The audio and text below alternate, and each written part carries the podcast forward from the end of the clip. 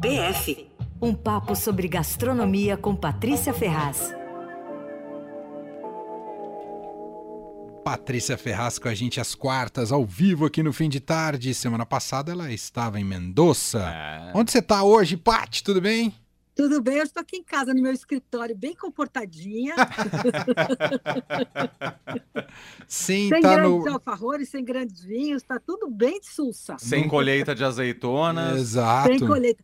Gente, eu preciso contar que eu falei aquela coisa que o alfajor não é argentino, hum. e aí eu fiz isso também, botei no Instagram e tal. Um chefe argentino, dono de um restaurante muito bom lá, é, que chama Mengano, me escreveu, falou, Patri, né? Que tudo eles falam, tudo Patri, assim, tudo assim, apelido, né?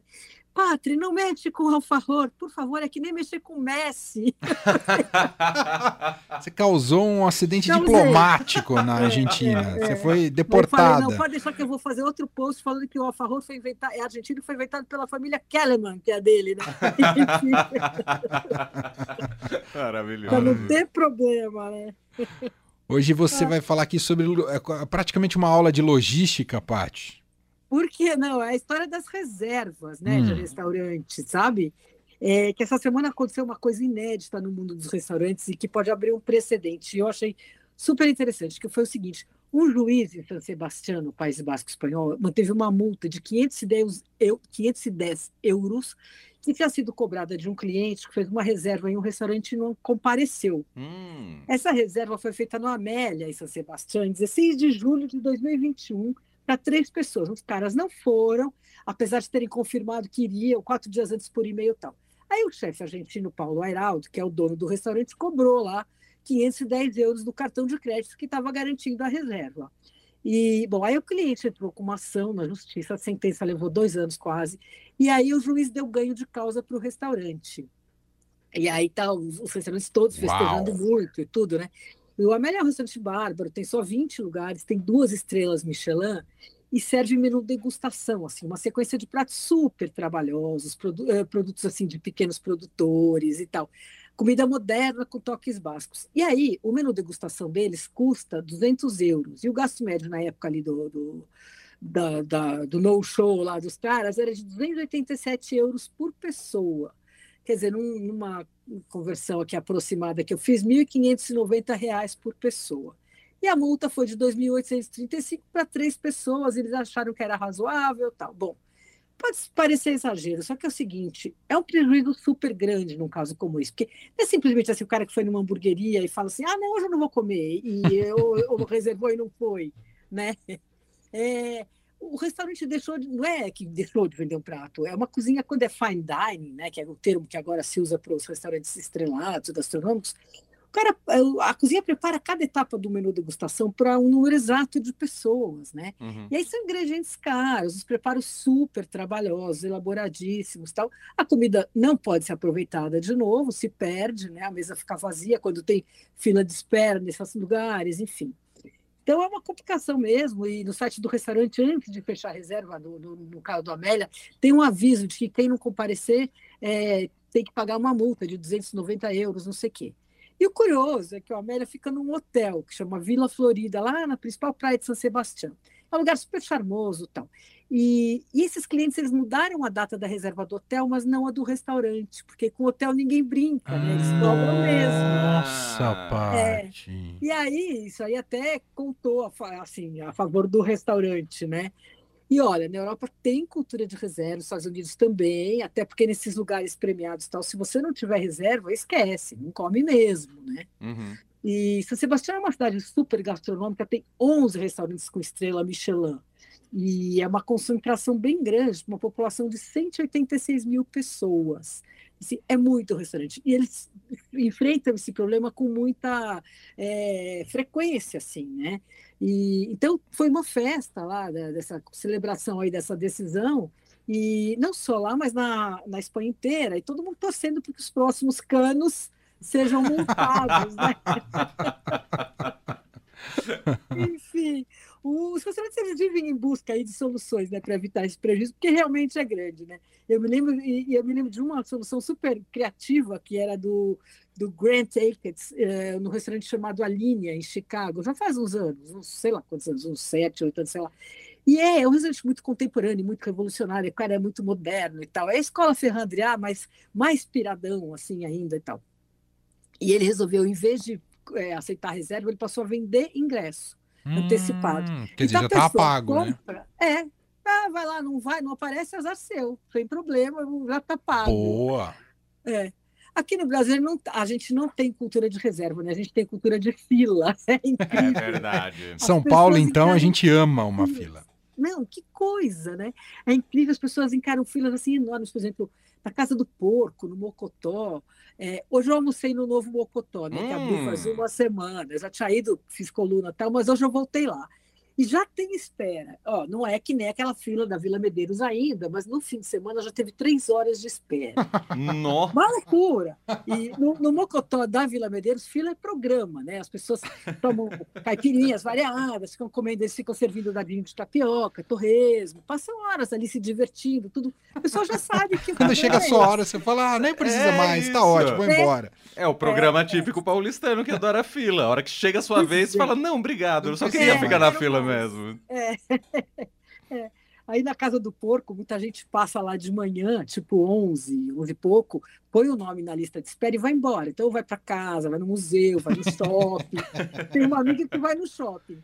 E aí a pessoa recebe um aviso pelo celular, uma, sei lá, três horas depois, ou sei lá quantas horas, dizendo: olha, a mesa está quase pronta. Aí a pessoa corre para lá. É um método, né? Agora, e aí é o seguinte, né? Por que, que os restaurantes brasileiros muito concorridos, como esses dois, não fazem reserva? Por uma razão muito simples: faturamento. Hum, como assim? É o seguinte: a pessoa reserva, por exemplo, digamos, às 13 horas, fica na mesa até às 16. Aí a mesa não roda, como dizem os donos do restaurante.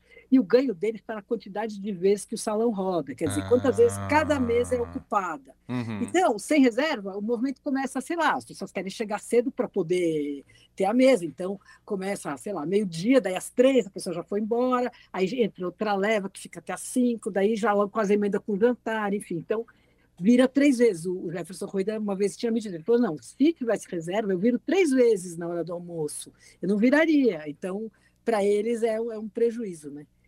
E aí tem uma outra questão, que é no Brasil a gente não tem costume de se programar com antecedência. Eu, pelo menos, não tenho, não sei vocês, assim. Ah, daqui duas não. semanas, vamos, três Difícil. semanas, vamos, né?